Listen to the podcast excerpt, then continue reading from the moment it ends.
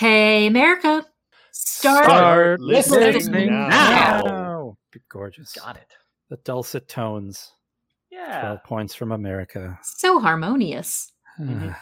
Ooh, it's a hot one out. I'm glad that we decided to use the hot day to force the mailman to bring in all the letters from our fans today. Thanks, mailman. That's right. We're down to our lazy June, July, August release schedule, but that doesn't mean that we don't have the goods on the number one jam of the summer. Hit it, Derek!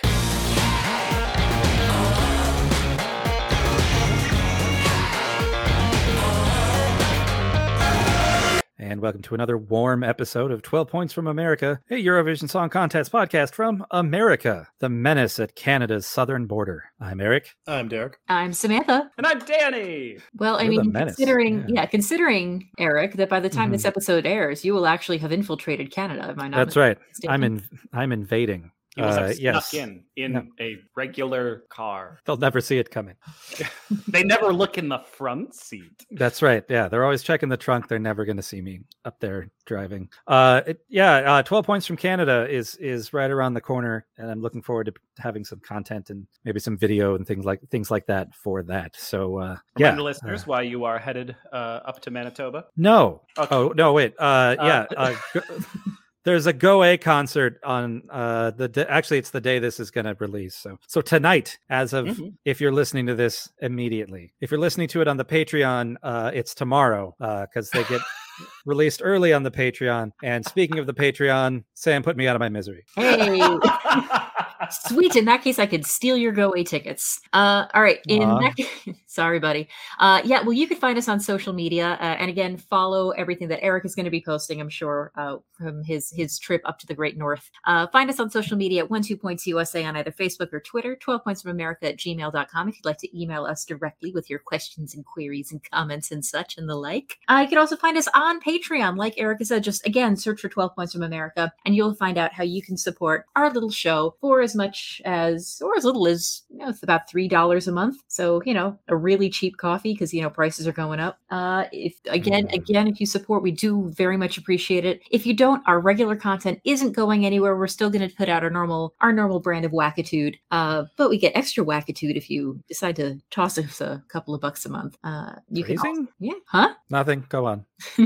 uh, you can also find us on Redbubble if you'd like to pick up any sweet and wonderfully random merchandise. Where else are we? Uh, we are on Instagram now. Uh, Eric is normally the one managing a lot of that. So yeah, I think if you are not following us, I think you maybe should. That was Canada. Tactic. You're not Yeah. following us. What are you doing here? How did you how did you get here? we got to make sure they know, you know. Maybe maybe they missed it the first 130 times. You don't know. Fair. You I mean, don't we- know. we we keep adding other other bits onto our social media spiel. I mean, I, I I'm probably not going to start a TikTok account on our on our behalf, but I mean, if one of you all do, just let me know and I'll put it on the list. Uh, it feels inevitable, but I really don't want to do it. I'm like- old. Like I, I don't, I don't want to. Danny, are you on TikTok? You're the youngest of us. Absolutely not. Okay. Well, that doesn't bode well. I feel like I I, don't know. Being a 30 year old on TikTok is like a punchline these days. I can't do that.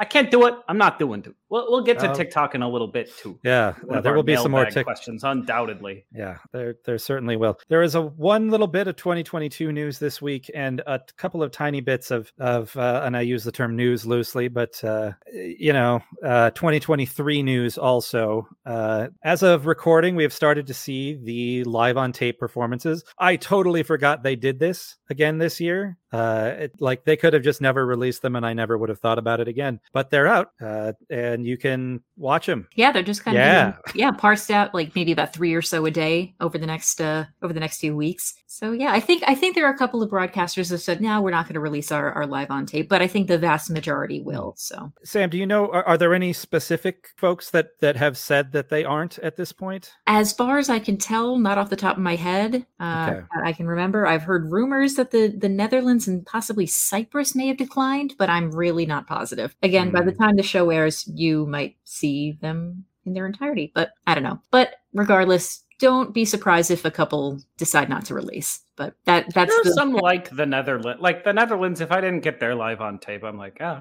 okay, whatever. Really don't That's think I'm missing missing all that much. It's my favorite song this year. Well, yeah, I would, but I would, know. I would like to see it, How but I don't. I, I- yeah, like I, I don't expect a ton different. Like I watched Albania's as it premiered, and uh, yeah, it was about the same uh, for better and worse. Was Hey, hey, hey, it was it. It had that bit of a mess vibe that that it did on stage. If I'm being perfectly honest, so sweet. yeah, that- yeah, it was awesome. Way to go I can't wait to hear Spain's. Um, but I hope Spain does that thing that they did on those YouTube videos from a couple of years ago, where they just take out the audio and they redub it in with with new foley, a lot of breath. Ooh. That'd be great. That's that's the version that I want. Release your live on tape, but edited like a meme. That's what I'm. That's what I'm suggesting for all the countries out there. And if you don't, we will. Anyway, uh, looking forward a bit, uh, there are a couple of things. I didn't put this on our sheet, uh, and I just remembered it. Uh, there was an announcement from Israel that they are Ah. going back. They are going back to internal selection. At least for the artist, yes. Ah, oh, okay. I mean, I don't know if that's going to be going for the song as well, but I'm good. I mean, obviously, this year didn't go especially well for them. Uh, not all of that was the fault of the national final, I suppose. But yeah, I'm I'm all right with this change. I think. I think so too. I think you know broadcasters are always kind of changing and and and modifying their mm-hmm. selection processes. You know, unless you're Sweden, because you know Melody Festival will never die. Yeah. But I, I think it's totally cool for a broadcaster to kind of switch things up and say, you know what, this works or this doesn't, or we want this much control over who we're sending or, or what they're singing. So you know, find something that works for you. I noticed another thing today, and I want to stress this is not official news, and we don't know the validity of it. You know, it's translated through, you know, there's a little bit of telephone going on in terms of exactly what was said and all of that. That being said, the uh, president of the broadcaster in Spain uh, had an interesting thing to say about about next year, uh, and it was, and I'm going to paraphrase because everyone's this has already been paraphrased, I think, but essentially it said we would have liked to have hosted, but if Ukraine can't, the BBC will be running it. Which, if Oh, so true, that's what that bit means. I thought that just meant that they were like stepping out of line, and if the BBC wants it, they can have it. But they're actually saying that sort of the BBC has He- that spotted he- line already. he was perhaps suggesting that if if if if you don't want the UK to host, this is your dumb rumor of the week, I guess. Ooh, Uh, yeah. Uh, dumb rumor of the but- week that I already suggested like a month Mhm. and a half ago. there you go. I mean, if, if that's true, it's not especially surprising to me. I mean, the, the Mhm. UK fin- the UK finished second, and and They've got the- they've got the infrastructure. They've got Yeah. plenty of different cities and arenas that could potentially host it. Uh, they've got a brand spanking new BBC uh, center over in Salford, just outside of Manchester, that I'm sure they'd be willing to you know show off a little bit. Uh, a- Again, it's not official news. I don't take anything as gospel until it actually comes out of of the Eurovision, you know, the actual Eurovision channels of of the EBU. I thought you were going to say the enormous stone oracle that we get all of our Eurovision news from. Blessed be he. Yes. but enough Uh, about Martin Osterdahl. Hey, he went I, there. knew something Thanks, like, I knew something like that was going to happen. I knew I could count on you guys. Knew it. Have any of you have any of you sought out uh, his like romance mystery novels or Oh, whatever I thought they you are? going to say his TikTok. No, I have No. not. I know Is it Martin exists. Osterdahl on TikTok? Oh, Hang on, I'm gonna find out. I have have be. not. I have not. I actually just received uh, in the mail yesterday, the day before, from the UK, my copy of "Worst Eurovision Ever" by Roy D. Hacksaw, dear friend of dear friend of ours, uh, friend of mine anyway, which I will be absolutely diving into on my upcoming vacation. It's about a uh, fictional Eurovision Song Contest, hypothetically taking place in Moldova. I still don't see what would be so bad about that. And to be fair, I haven't read the book, so I don't know. Well, neither have I, and I'll come back with a report, and maybe we'll have some sort of Twelve Points from America book club. Maybe we'll, Yeah, maybe we'll see if we can get Roy on here. let's do that. Also, uh, it does not appear that Martin Osterdahl has a TikTok. So, You just did a little search. Mhm. how old is Martin Osterdahl? I don't actually know. Oh, he's wait, 22. really? Okay, okay. If you don't know, I want you to guess how old Martin is. Martin is. Okay. Well, he's got those Scandinavian genes. I'm going to guess that man is 68. Say No. 37. Uh, let's see. Martin, I would say is um, 45. Sam, you're the closest. He's Hey! 48. He's 48. What? Yeah, yeah. oh my born God. He'll be and he'll be 49 in October. Uh I I don't know what to do with this uh this I thought he was much older. And I don't Oh. mean that mean. Like Wait a minute. And his real first name is Eric, spelled E R I K. the correct way. He just he just discarded it. Absolutely. He just said my name is Eric Martin Christ. Osterdahl, and he went with Martin. That's what I'm saying. Like He needed more syllables. Oh, you monster. All right. Well, fine. Let's move on. We we are uh, we'll never quite close the book on the 2022 Eurovision Song Contest. It'll always be open in our hearts as we try to get that bird out of the press center. Uh, Oh, wonder, wonder how that bird's doing. it's still flapping around in there as we speak. I can't imagine the press center structure is still there. It was a temporary man. It was a tent. Yeah, yeah. Yeah. It was to be fair, it was two tents plus It was some bat- intense. But Wahoo. Okay. All right. Did your did your Oh. section of the press center have that thing then whenever the the AC would get turned on, these giant inflatable tubes in the top of the the top of the roof would basically just whip open and just really, really loudly scare the crap out of everybody? Oh, No. Kind of like I never saw Maybe. that happen. Huh. I, I know the tubes you're talking about. I don't recall them ever making noise. Oh, they were in the That's- delegation bubble that they would be Ah. flat, and then all of a sudden somebody would turn on the AC and just go whoosh and just flap open and Oh, scare the jeez. Jesus out of everybody. Huh. Which which Eurovision artist had the the most dramatic scared reaction to that happening? God, Michael I Ben. David. wouldn't stop me.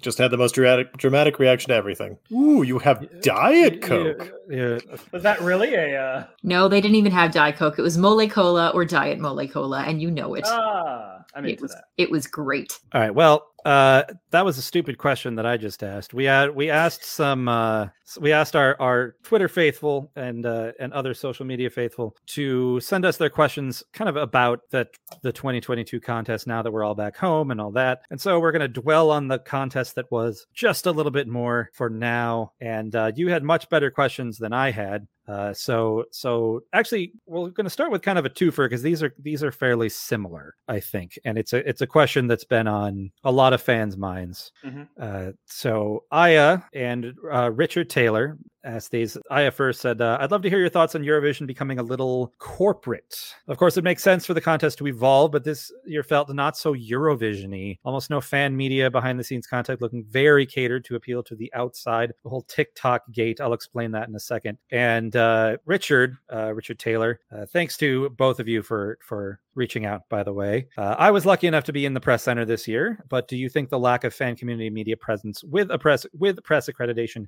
hampered coverage? So, uh, where do we want to start here? I guess I'll explain that TikTok Gate, I think, is referring to the first rehearsal coverage being only on TikTok and not on YouTube or else. A thing that not everyone was a fan of. We'll we'll say. I guess let's just start with that. I considering the ubiquity and popularity of TikTok, I don't really have a problem with that with that choice being made. Uh, I know TikTok was a, a a major sponsor, and if that went into the exclusivity of the of those of that rehearsal footage, you know, it could have been easy to release it on TikTok and something else like YouTube. But if that wasn't the deal, you know, it, you don't need a TikTok account to to see that footage or anything like that. Mhm. So that's Yep. so that's if you did, I think yeah, this would bother me a fair amount. Uh, you don't need you don't need the app. You can log into a web browser and look at them that way. I I don't know. I don't really have a problem with the way that went down really at all. I mean, over the years, I've become more and more of a believer that those first sets of rehearsals,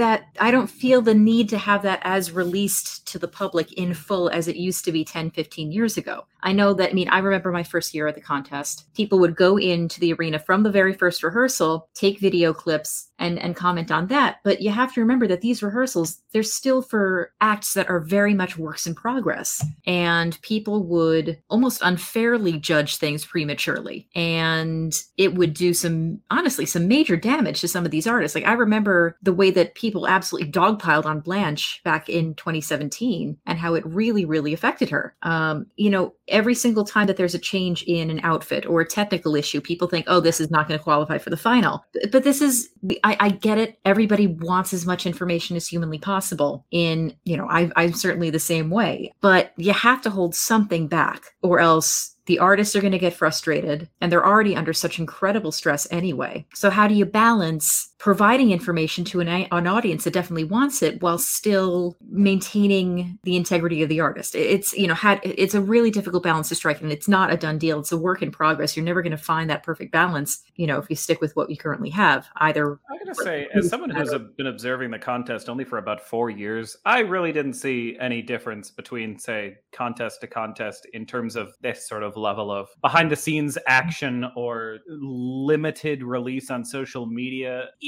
and even in that case, we're only talking about like sort of the stuff that only the most diehard of Eurovision watchers are going to be looking. Talk with a bunch of people, a bunch of my friends who I know over in over in like Germany and England. Even they like don't really look at behind the scenes stuff. They're just there to watch the final, not even the semifinals. So uh, I I really don't know if there's any if there's anything to glom onto or to find purchase in in this complaint. Sure, it's something to complain about for people like us, uh, but I, I don't see that this has been any more corporate than before. You know, got to get my Moroccan oil bucks, my my heritage bucks. I will say the Moroccan oil suite in the delegation bubble was actually almost larger than the actual delegation lounge itself. they had a ridiculous space in the press center too. Yeah, yeah, uh, that was that was a bit much, but it was a functional space. Like people were getting their their hair done. Yeah, it was an actual was, yeah. space. It was, was a salon. Say, did you leave smelling luscious? Oh yes, oh yes. There was yes. I I did spoil myself on a not busy moment in the in the Del Bub. Um, Del Bub. Derek, what do you think? Uh, it's a hard question because for as long as I've doing been doing this, it seems like it changes every single year. And every year I go into it, I just kind of have to ask like, well, what's what's different this year? And maybe they have new restrictions or new plans or they're moving things around or suddenly it's like this and this other thing that was really great is gone now. I think people are going to complain no matter what. It's just kind of the nature of things. I am glad they did get they blocked out the first rehearsals, though I wish we would have gotten the first press conferences. I thought that was a really weird choice to not let anyone into those. Ah, sure. I think I can agree with that. Mm. And I I did like how, and I don't know, I'm not 100% on board with this, but I did really like that. Okay, you can't watch the first rehearsals, but here's photographs from the first rehearsals. And we get some idea of what it's going to look like. And that can, I think, really help some countries if it generates a lot of buzz. I know a lot of people were talking about San Marino when those photos came out. Oh, yeah. I, I mean, I mean, having those first rehearsals be kind of minimal in terms of what you're shown and and what you can see, in addition to not letting people dump all over somebody who has a rough first rehearsal, I really think it has the added benefit of, of adding a bit of mystique as mm-hmm. as as we go into the shows, add a little bit of buzz without just giving all the information immediately. As far as the reduced amount of fan media goes, I know space was limited, and I'm sure that that was as much of a factor as anything. Uh, so, it is it going to be that that limited going forward? I don't know. I'm guessing probably not. Will it go up to the levels it's been in the past? Also, probably not. If if if I had to guess, like it, we could we could end up somewhere in the middle. But the thing is, I, when when I think about Sam, like what you talked about with how people responded to Blanche, mm. and I think about how angry and entitled. I'm not going to name names, but a lot of fan media, including very prominent fan media, behaved when these things were different different and they couldn't get as many accreditations and they couldn't see as much of the first rehearsals and so on and so forth. I think about the EBU's perspective and think I, I kind of understand why this is what got cut because mm-hmm. like uh, we've talked about it on this on, on this show a lot how just rude and awful uh, it's true of any fandom but it's it's it's very true in in the in the Eurovision sense so so if if people are going to act like that I don't blame the EBU for for leaving them out I really don't like it, it like because it really seemed like some folks were just like they're out for blood sometimes. They they want to tear something down, and and I guess what I'm saying is kudos to the EBU for not letting them. And I mean, it, it gets views, unfortunately. It does. Like having salacious yeah. or vitriolic responses.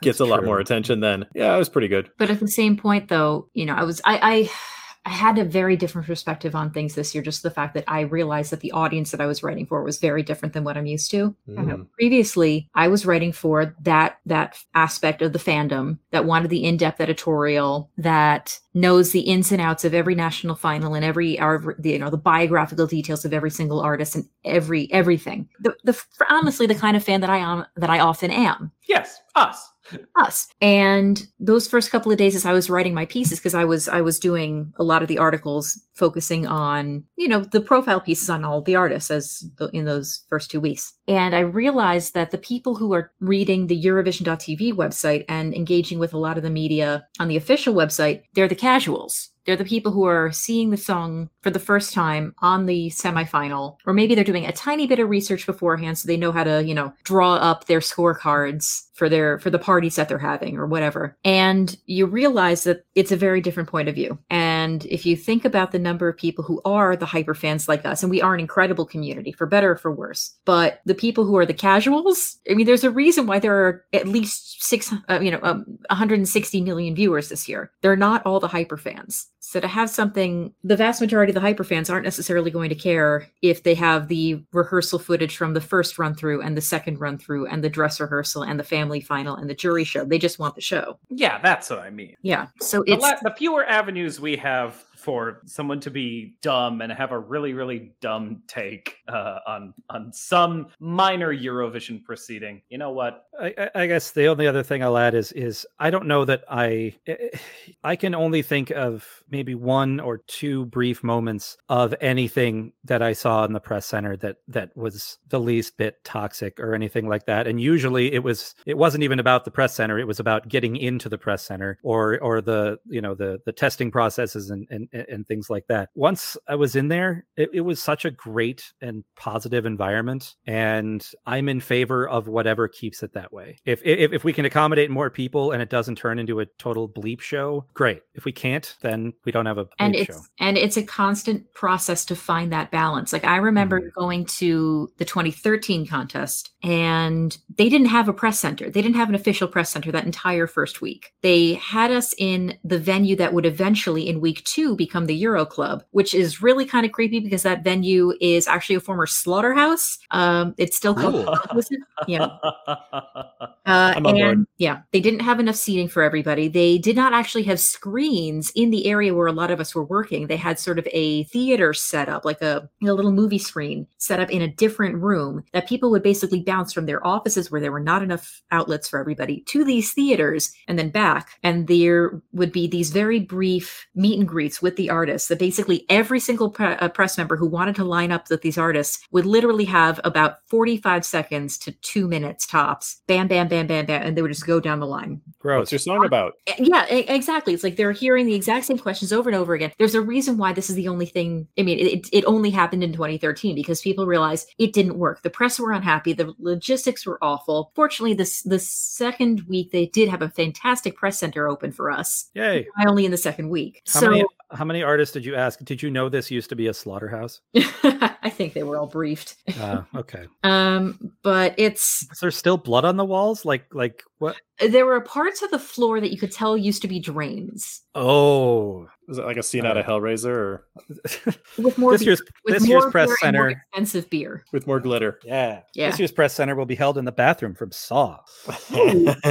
And you can't uh, similarly uh your uh your key out uh it's gone. You lost it. Uh all right. But anyway, but what I'm trying to say with this is they thought that was going to happen. They thought that was going to work and be a big thing moving forward. It wasn't. They scrapped it. Things change from year to year. What's happening this year isn't necessarily going to be the way moving forward. And at the end of the day, we're also still coming out of a pandemic. Oh yeah. It's going to be different. I'll say one last thing, and it, this has to do with Derek saying how every single year is different. For me, that's a bit of the charm inherent to Eurovision. It's going to be a different country every time. There's going to be slightly different policies and different capabilities uh, from Eurovision to Eurovision. I just like rolling with it. Whatever they hand me, so long as there's some behind the scenes stuff, so long as there's a level of transparency or translucency, I'm good with that. And I think the fans should be That's a really good point. Danny Danny wins the point on uh on the first discussion here. Got it. It only Uh, took us like 15 minutes. Yeah, let's- For, for Danny to be the voice of reason is is. Uh, I got it. What happened?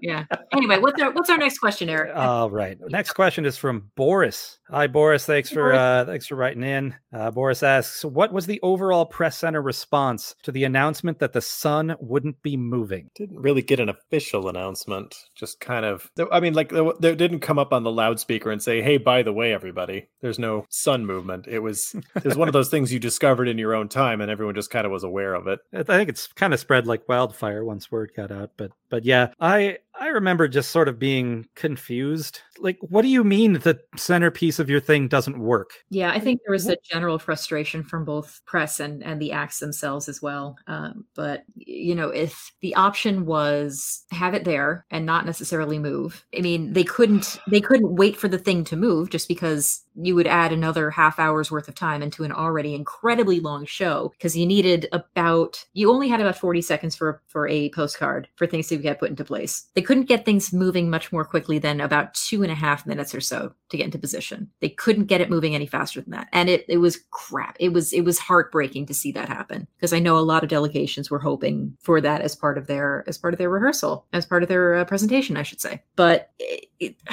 I hate to say it, but the show must go on. I mean, how do you how do you work with this? You can't cancel the show. You can't. You have to work around the crappy situations that are placed in front of you. Sam, were, were you were you around when when like the moment came where it became clear that like there's something wrong with the sun, which is such a weird sentence, and and uh, it's like a, I, it's a I I was not. I was not. Oh, okay. Um, uh, yeah. Uh, I think I can't remember exactly when the announcement came in. I think it was before I got over there. Derek, were you there? Were you already there? Yeah, I remember hearing about it. It it really colored those second rehearsals once we saw them because in my mind the entire time was what were they gonna do? What did they have planned? And then and knowing that like certain like Moldova had a train they were gonna have on stage and they couldn't get it out because they couldn't move the sun and they had to Oh, completely scrap it. How did I never learn about that? Oh, what we could have had. And yet, Oh. San Marino. I know. Yeah, yet we could get the mechanical bull and all the flame machines in the world for San Marino. If they would have had that train, they would have come in third. Maybe, but it, but it's an odd thing. Like uh, it's one of those things where, and I remember in 2019 as well. Malta, uh, yeah, Malta had some issues, Uh, yeah. and they and they tried to scrap their whole plan and just use the just use the wall LED wall as as like everyone else would, but they managed to get it working. And it's just watching people scramble like that, I just kind of feel bad for them. I don't know. Like I think they should be ambitious. I think it's definitely worth taking some risks and trying to put on the best possible show. But I don't know where in the process somebody would have said, we can't do this anymore. Like there's no way in two months or six months or whatever we can get this thing to turn around in 30 seconds. I mean, yeah, the, the stage is set up in early April, right?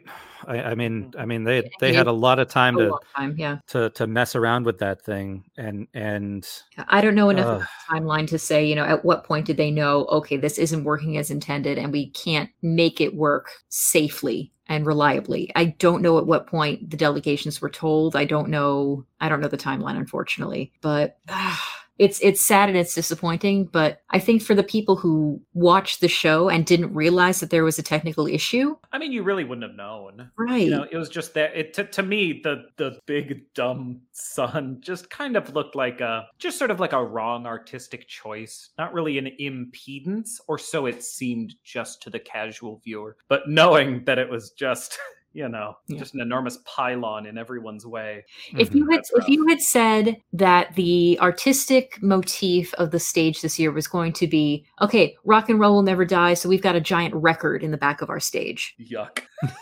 it would have been it would have been a maybe not necessarily the aesthetic choice i would have made but if people had said oh it's just an ugly record rather Mhm. than it's the broken sun and again back at home the vast majority of people watching who noticed I mean, they could have said it's the sun, and this is what it does. It has lights on it. We can do stuff with it. Mm. I mean, it wasn't. It wasn't like a huge. I I feel like a lot of the acts figured out a way to use it at least somewhat, and different camera angles, and just kind of more focus on them or the floor in some cases. The lighting. I mean, it did work, and yeah, it's it's kind of of this weird thing where if you never told us, we never would have guessed, but it would have looked weird regardless. That my biggest takeaway of seeing it in person is that it was just really big and awkward looking. Like e- even even if it even if it moved perfectly or if it literally never moved at all, it just seemed gigantic and and odd. It's it uh, I don't know what I was expecting, but it took up so much space. It covered up so much Mhm. of the LED behind it. Uh, so so so much. I'll note though there was a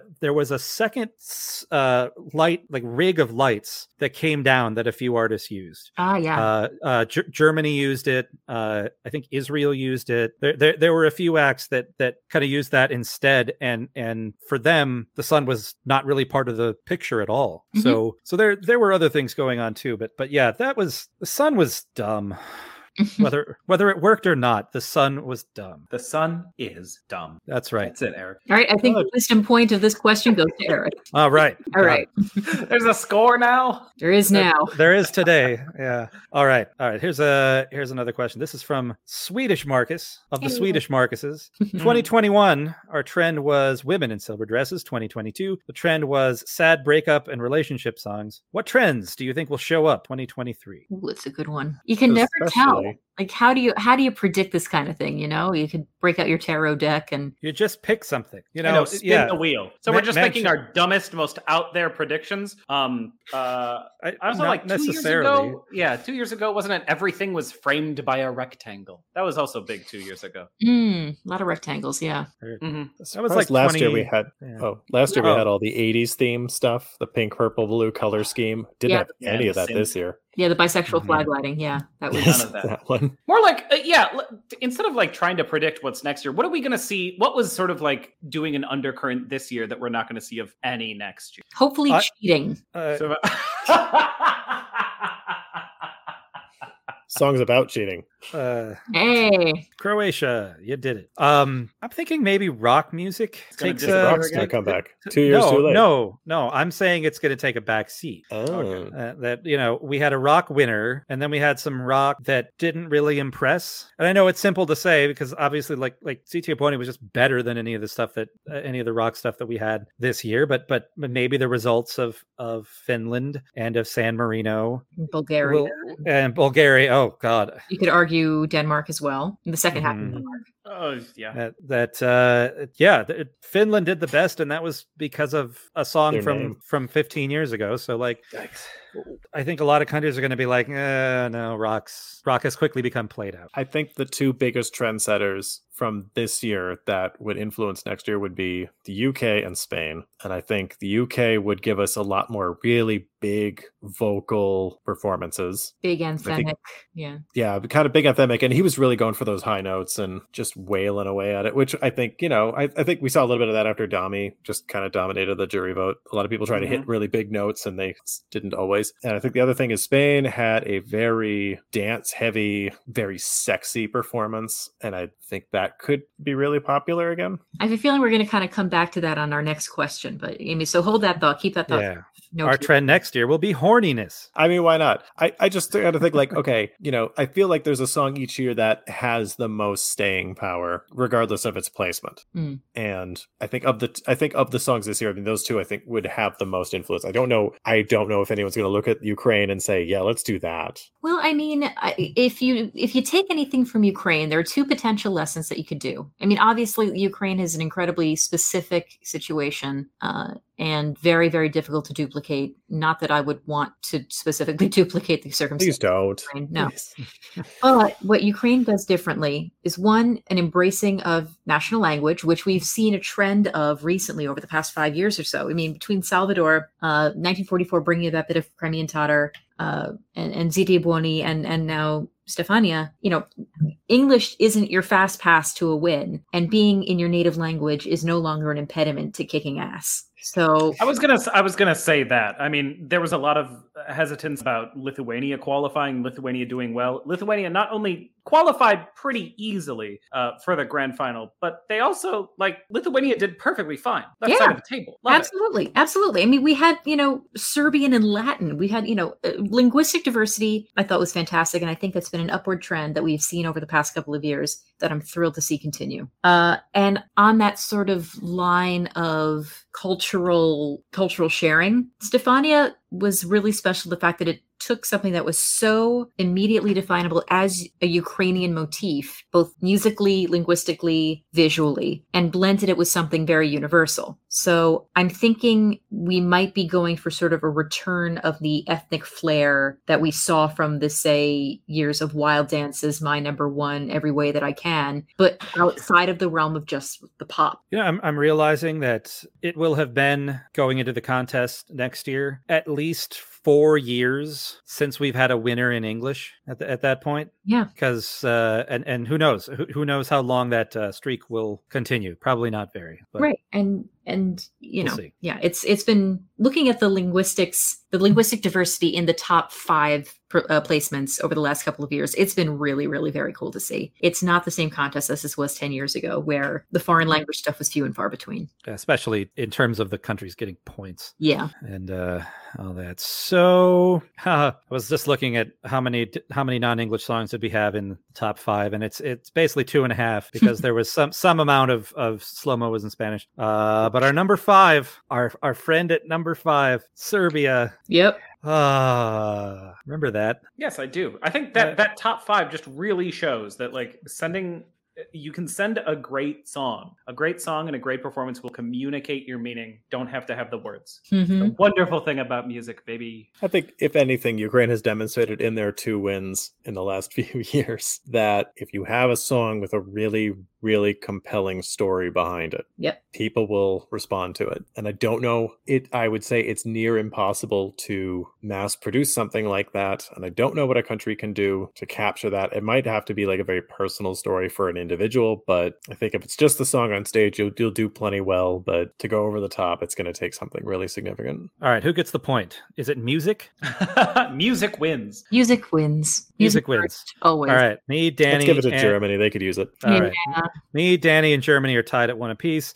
We go to our next uh gotta we've all outscored james newman. Uh Oh, sorry sorry james. All right. Let's go to our next uh our next question and this this kind of ties into uh what we were talking about a second ago. Uh this is from solo ringer uh and solo ringer asks uh any thoughts on the fuego effect? Each year we have a fuego type dance piece and they always do well with a strong fan backing. Spain this year had a perfect example but given that it didn't win and that no fuego has won is it time for the fandom to stop hyping them up as the winner? No. That's like Cool, asking, moving on. uh, Yeah. Peter O'Toole never won an Oscar, so maybe we should just have stopped casting Peter O'Toole in things. Absolutely not. well we Um, did Well, yes, Well, we yeah, did because he dead. died. yeah he was in Phantoms, by the way.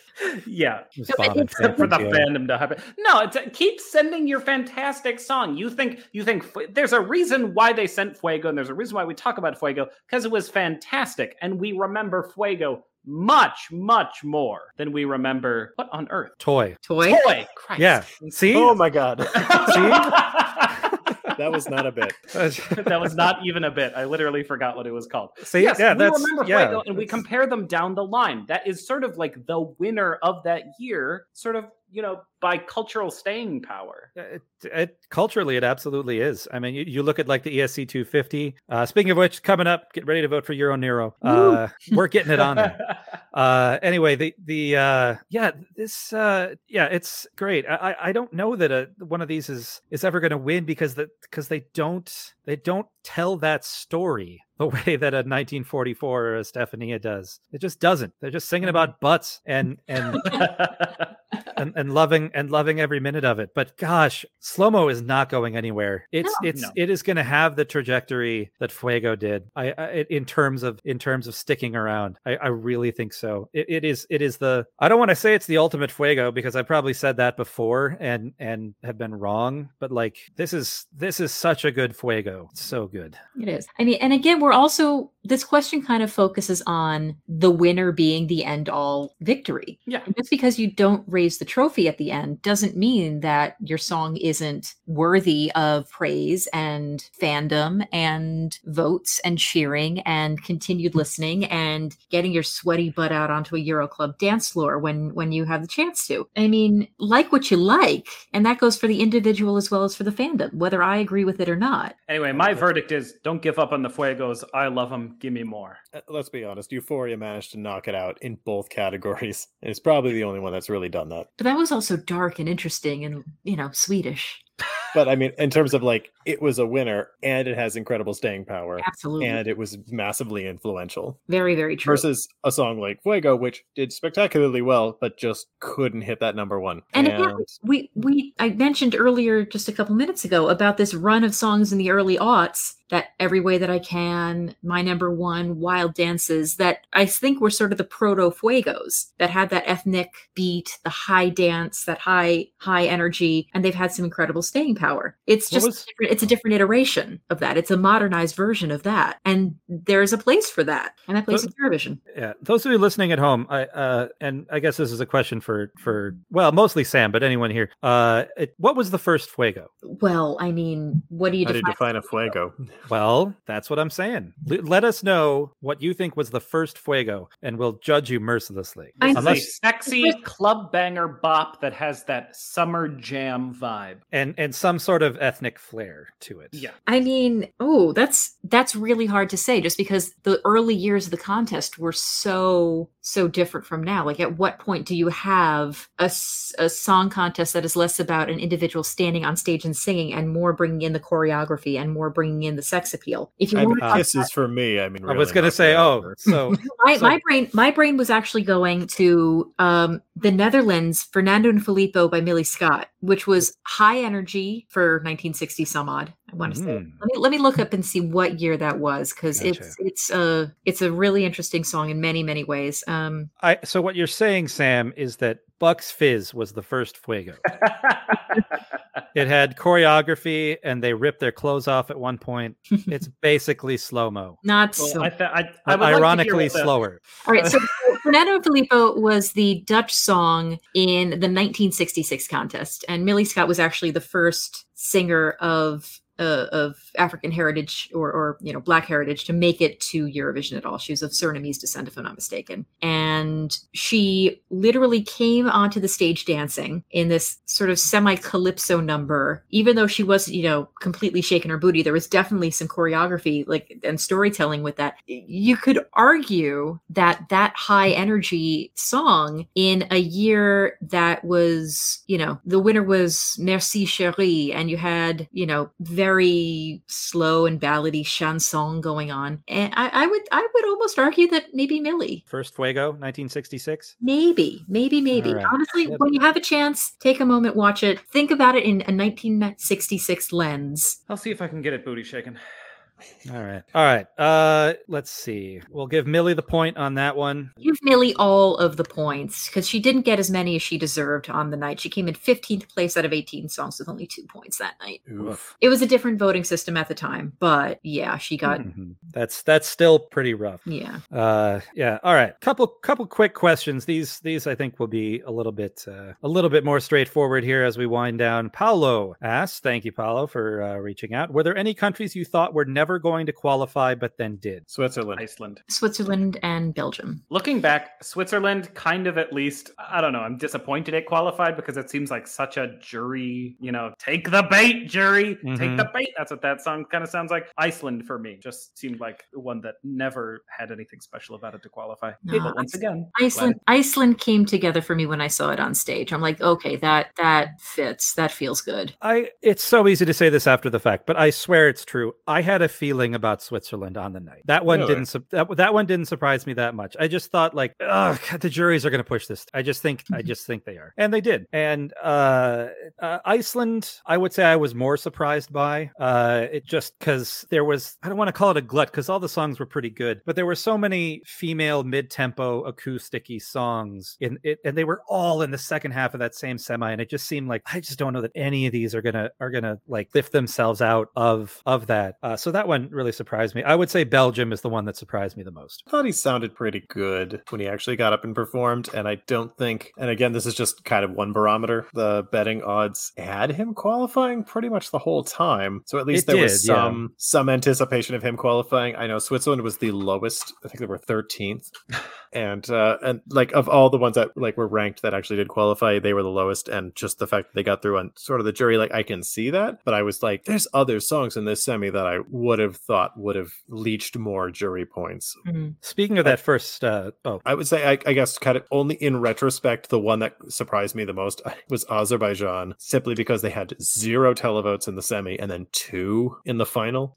nobody liked that song, or nobody was into it except the juries. except except the folks who were, uh, shall we say, encouraged to be into it. Uh, in, on on the on the topic of uh, of the you know because they were so friendly. Uh, on the topic of Yeah. Of the of the works. first semifinal, I, I I am realizing we were asked in a tweet about this like during Eurovision week, and I never got back. So uh, whoever it was that asked this, uh, I I had tweeted as we were about to get the results in semi one that I could I could genuinely see every song except one qualifying because everyone had been very good, and and but I never I never elaborated, and whoever had tweeted had asked which one was it. It was Croatia. Oh, You Croatia. You saw no path for Croatia. I saw no path. like it just even even among that group that I was just talking about with Armenia and Iceland and Infinity that that uh uh Croatia just seemed like the what was the blandest of those. It just seemed like okay, if there's room for a couple of these, that just it's not going to be that. I don't see it and uh Eric was right. Uh I made no such prediction for semi 2 cuz I really didn't know.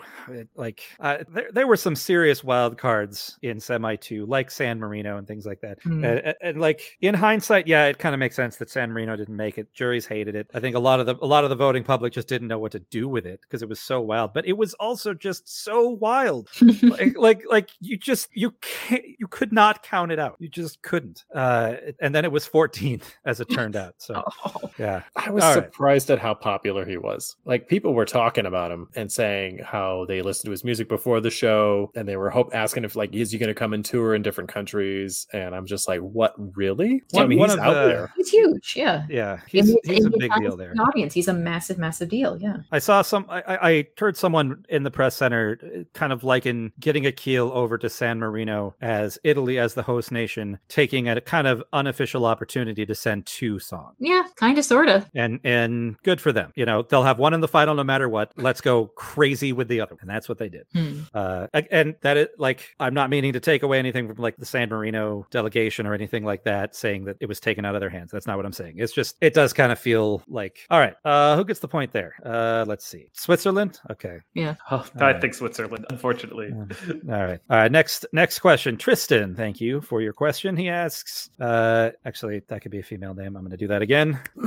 next question. Tristan, thank you for your question. Tristan asks, what should the countries that didn't qualify this year learn from 2022 in order to qualify next year? Any specific lessons for any particular country? I like this question. Yeah. I'm going to start it by giving a non answer. And this is because uh, I think we were talking about this when we were just doing our predictions. Sometimes the luck of the draw is just you get put next to someone who's too similar. And that's no fault of yours. You sent a good song and you didn't know that someone else was going to send a song like that. You didn't know that you would have to go immediately after Sweet. You didn't know that you would be in the dump area of the grand final. Like, I'm I'm just sorry. Do nothing different. Everyone sent something really cool this year, except for Bulgaria. Don't send that.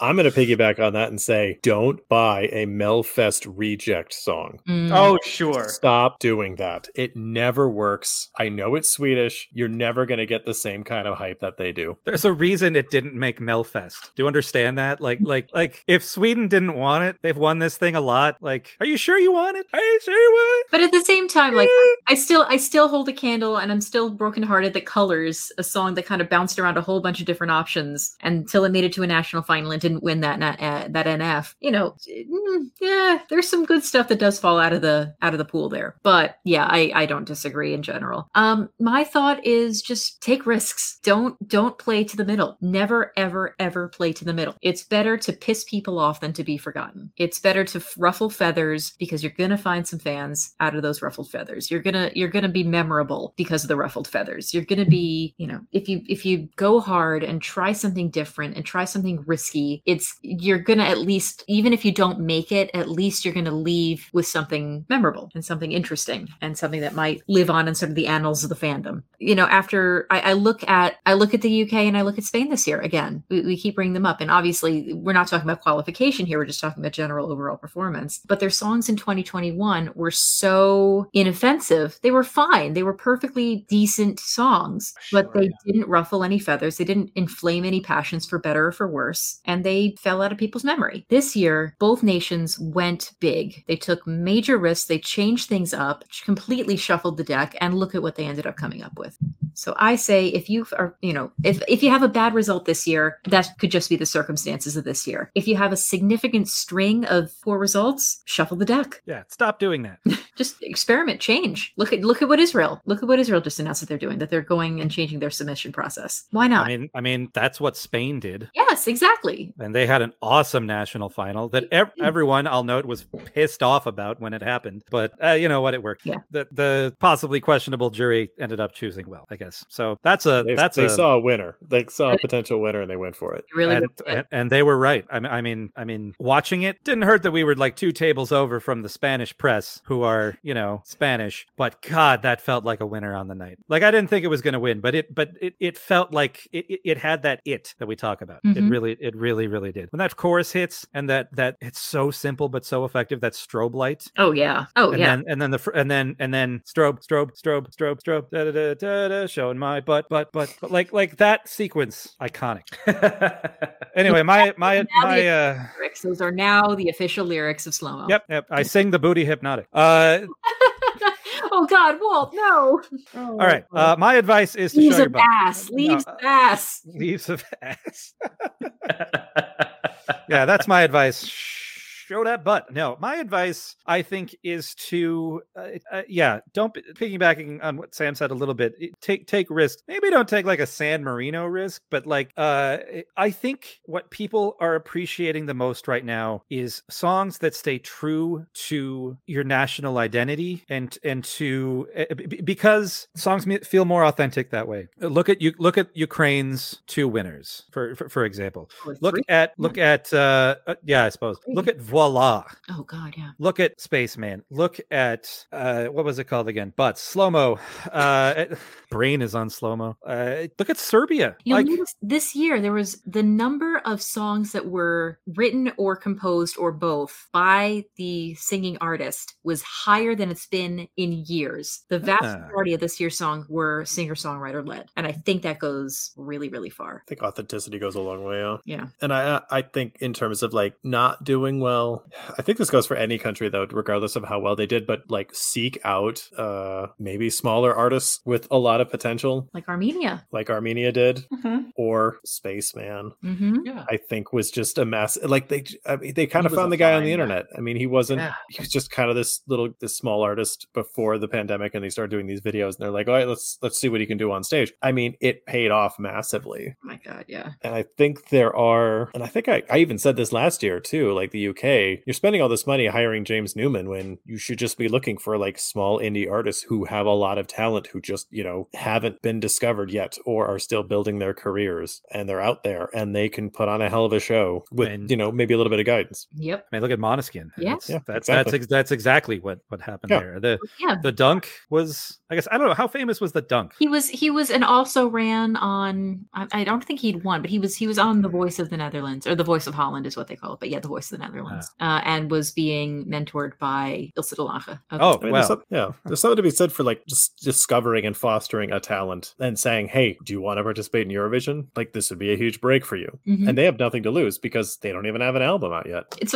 this honestly might this talk about authenticity and and and undiscovered or, or under discovered talent that might be one of the reasons why i like festival de canção so much they really they they take a sort of composer first um aspect to things and they really do focus on the song the craft of the songwriting and oftentimes the songs that are presented are being performed at least partially by one of the songwriters and it's you cannot turn on festival de canção and if you couldn't even recognize the language you would know that that is portugal Yeah, you would. language. Like that is undoubtedly, undoubtedly It's- them. And they keep coming so up with, Portuguese. oh god, yeah, in the best way. And they keep coming up with these artists and these acts that are very true to themselves. And it's you know they've been doing incredibly well for the last couple of years. hmm Yeah, Even, and yeah, even, even if the songs themselves don't do well on, you know, I, my heart still breaks for Conan Osiris. But Mm. honestly, he's the exception to the rule as of late, though. yeah, Y- you know what I mean? Like, like, yeah, people are appreciating what Portugal is doing, and you're right, Sam. It comes from that that authenticity and the the organic nature of FTC. And I mean, another thing that kind of surprises me about FTC com- compared to like a Melfest is you don't really get returning artists there. no, you really don't. I mean, no. Like, like I You- want Throws in the Shine to come back, but I don't think they're like like that's not how it works there. No, but what you do see is you see acts coming up to Festival de Canção who are linked in with other artists that have done Festival. For example, uh, you know, Maro this year had previously, or she had just come out with a new single, and she's friends with uh, with the Sobrals and she has performed with Salvador and Luísa. Salvador appeared in her new single, or at least the video for her new single. So there's that. Uh, after Salvador's win, he handpicked an artist to go basically fast track to Festival de Canção, Janeiro, who had one of my favorite songs the following year. So, hmm. I mean, maybe it's part and parcel the fact that Portugal is not a massive, massive nation with a massive, massive pop music scene. So, by, by virtue of that, everybody kind of gets to know people a little bit more, just the way the industry kind of is. But you don't see a lot of individual returning artists. However, you see six degrees of separation happening. The, the threads. Yeah. So it, it seems like such a cool cool community Yeah. and then they get to they get to send one person to perform for 200 million people once every year uh, and they appreciate art, I think is the key thing. Yes. They're not just looking for showy, marketable music. It's you listen to like the, their national final year after year, and it's like just even if you don't like the song, you can still respect it as like this is well made, honest, authentic music. creative, great variety. Yeah, absolute. all right Ah. i'm awarding a point to portugal i'm also awarding a point to derek and sam for their great opinions uh, it ends in a tie Yay! Alora. I could have been the James Newman this year. I'm already drunk. Uh, all right uh, one You don't want it. one one Sam last can have it. uh, Puts cool. her over the top. One last quick question from somebody named uh, Eric. Oh, it's uh, uh, uh, it's Martin Ooh, uh, I and and he asks, was Pia Maria really a robot, and did she really die on the way back to her home planet? Oh, Her calibration was off. Her calibration was off the whole song. oh, Pia. She's a sweetheart. I will say this: there was a video that someone did send me uh, that was uh, Pia and uh, uh, and and Lumix like eating in a cafe together, and Lumix just dips a whole ass skin on kiwi fruit into a glass of water and takes a bite out of it, and then Pia just looks at him like, "What? What?" So I don't think she's the robot in this situation. Oh, fair enough. Uh, P- I- I- fair enough. Uh, I, Pia actually released a new song last week. I was just about to say, With- yeah. without Lumix, uh, apparently that uh, that partnership uh, was severed as uh, as soon as their Eurovision journey was over. Uh, It's a shame though. They seem to get This- along pretty well. Yeah, the, they the fun together. song the song was good like Yeah. the Mhm. performance was not and that's unfortunate um but to answer answer your question mr osterdahl uh no i don't think pia maria was actually a robot uh and lumix mm, jury's still out It's definitely an alien. Who Some- eats kiwi fruit with the skin on? just takes a big bite of it. Just the mouth feel. and- and what- Oh. Oh, what what is it about what was it about the water that he had to put on on it first to be like, okay, now I can do this stupid. it's I think he was stupid dipping it like a donut into coffee. It's it's not even like okay, all right. It's not even like that would slick down the fuzz. It That's would what I I'm. know. That's what I'm saying. Like, you're like still eating Velcro. it's like, oh, I'm gonna eat this kiwi. Oh no, wait, I can't. Here's some water. Okay, now I can bite into this. Like, what are you doing, man? Like, mean, oh it, it's not like Takeru Kobayashi here, where you dip the Mhm. buns. In, oh God! I need to find this video of Lumix enjoying a human kiwi at a human contest. Well, I was gonna have my dinner, but now I'm not so sure. Um, shall we? Shall we call this an evening then? Jen? Yeah, let's. Yeah. Yeah, I'm gonna go Alright. eat a whole mess of wet kiwis. Whoa. Ew, gross. All is the- Thanks for listening to All the latest, the latest episode of the Wet Kiwi Fun Hour. Uh, you can check us out on on at on Twitter, Wet Kiwi Fun Hour. Uh, or no, wait, Sam. Don't stop. Google that. Do not Google Stop. that. I'm Yeah, sure yeah. that will lead you somewhere where you don't want to be. Unless you do, in which case I don't. I don't judge. Um, happy Pride. and that's it. Send us to the Uh, socials, Sam. Uh, Oh God. Uh yeah, find us on social media and feel free to yell at us. Uh one two points USA on Facebook and Twitter. Find us on Instagram as well in a very similar name. Email us directly, 12 points from America at gmail.com. If you'd like to support us financially, we would love any support you can give us for any sort of, you know, pittance, your pocket change you can send our way. Uh, any currency is welcome. for, Uh, for the price of one wet kiwi a month. in the arms of Kiwi. Um, which on, on that note, by the way, we should thank a couple of our patrons directly. Uh, Yes. Utterly, Tristan, thank you both so much for supporting us. We really do appreciate it. Uh, where else do we go from here, guys, other than to the local Kiwi dispensary? I don't think there's anywhere else to go. Well, in that case, we'll be back with you in about two weeks or so. But until then, I've been Samantha I've been Derek. I've been Eric. I've been Danny, and America. stop. Stop. Stop listening. listening listening. now.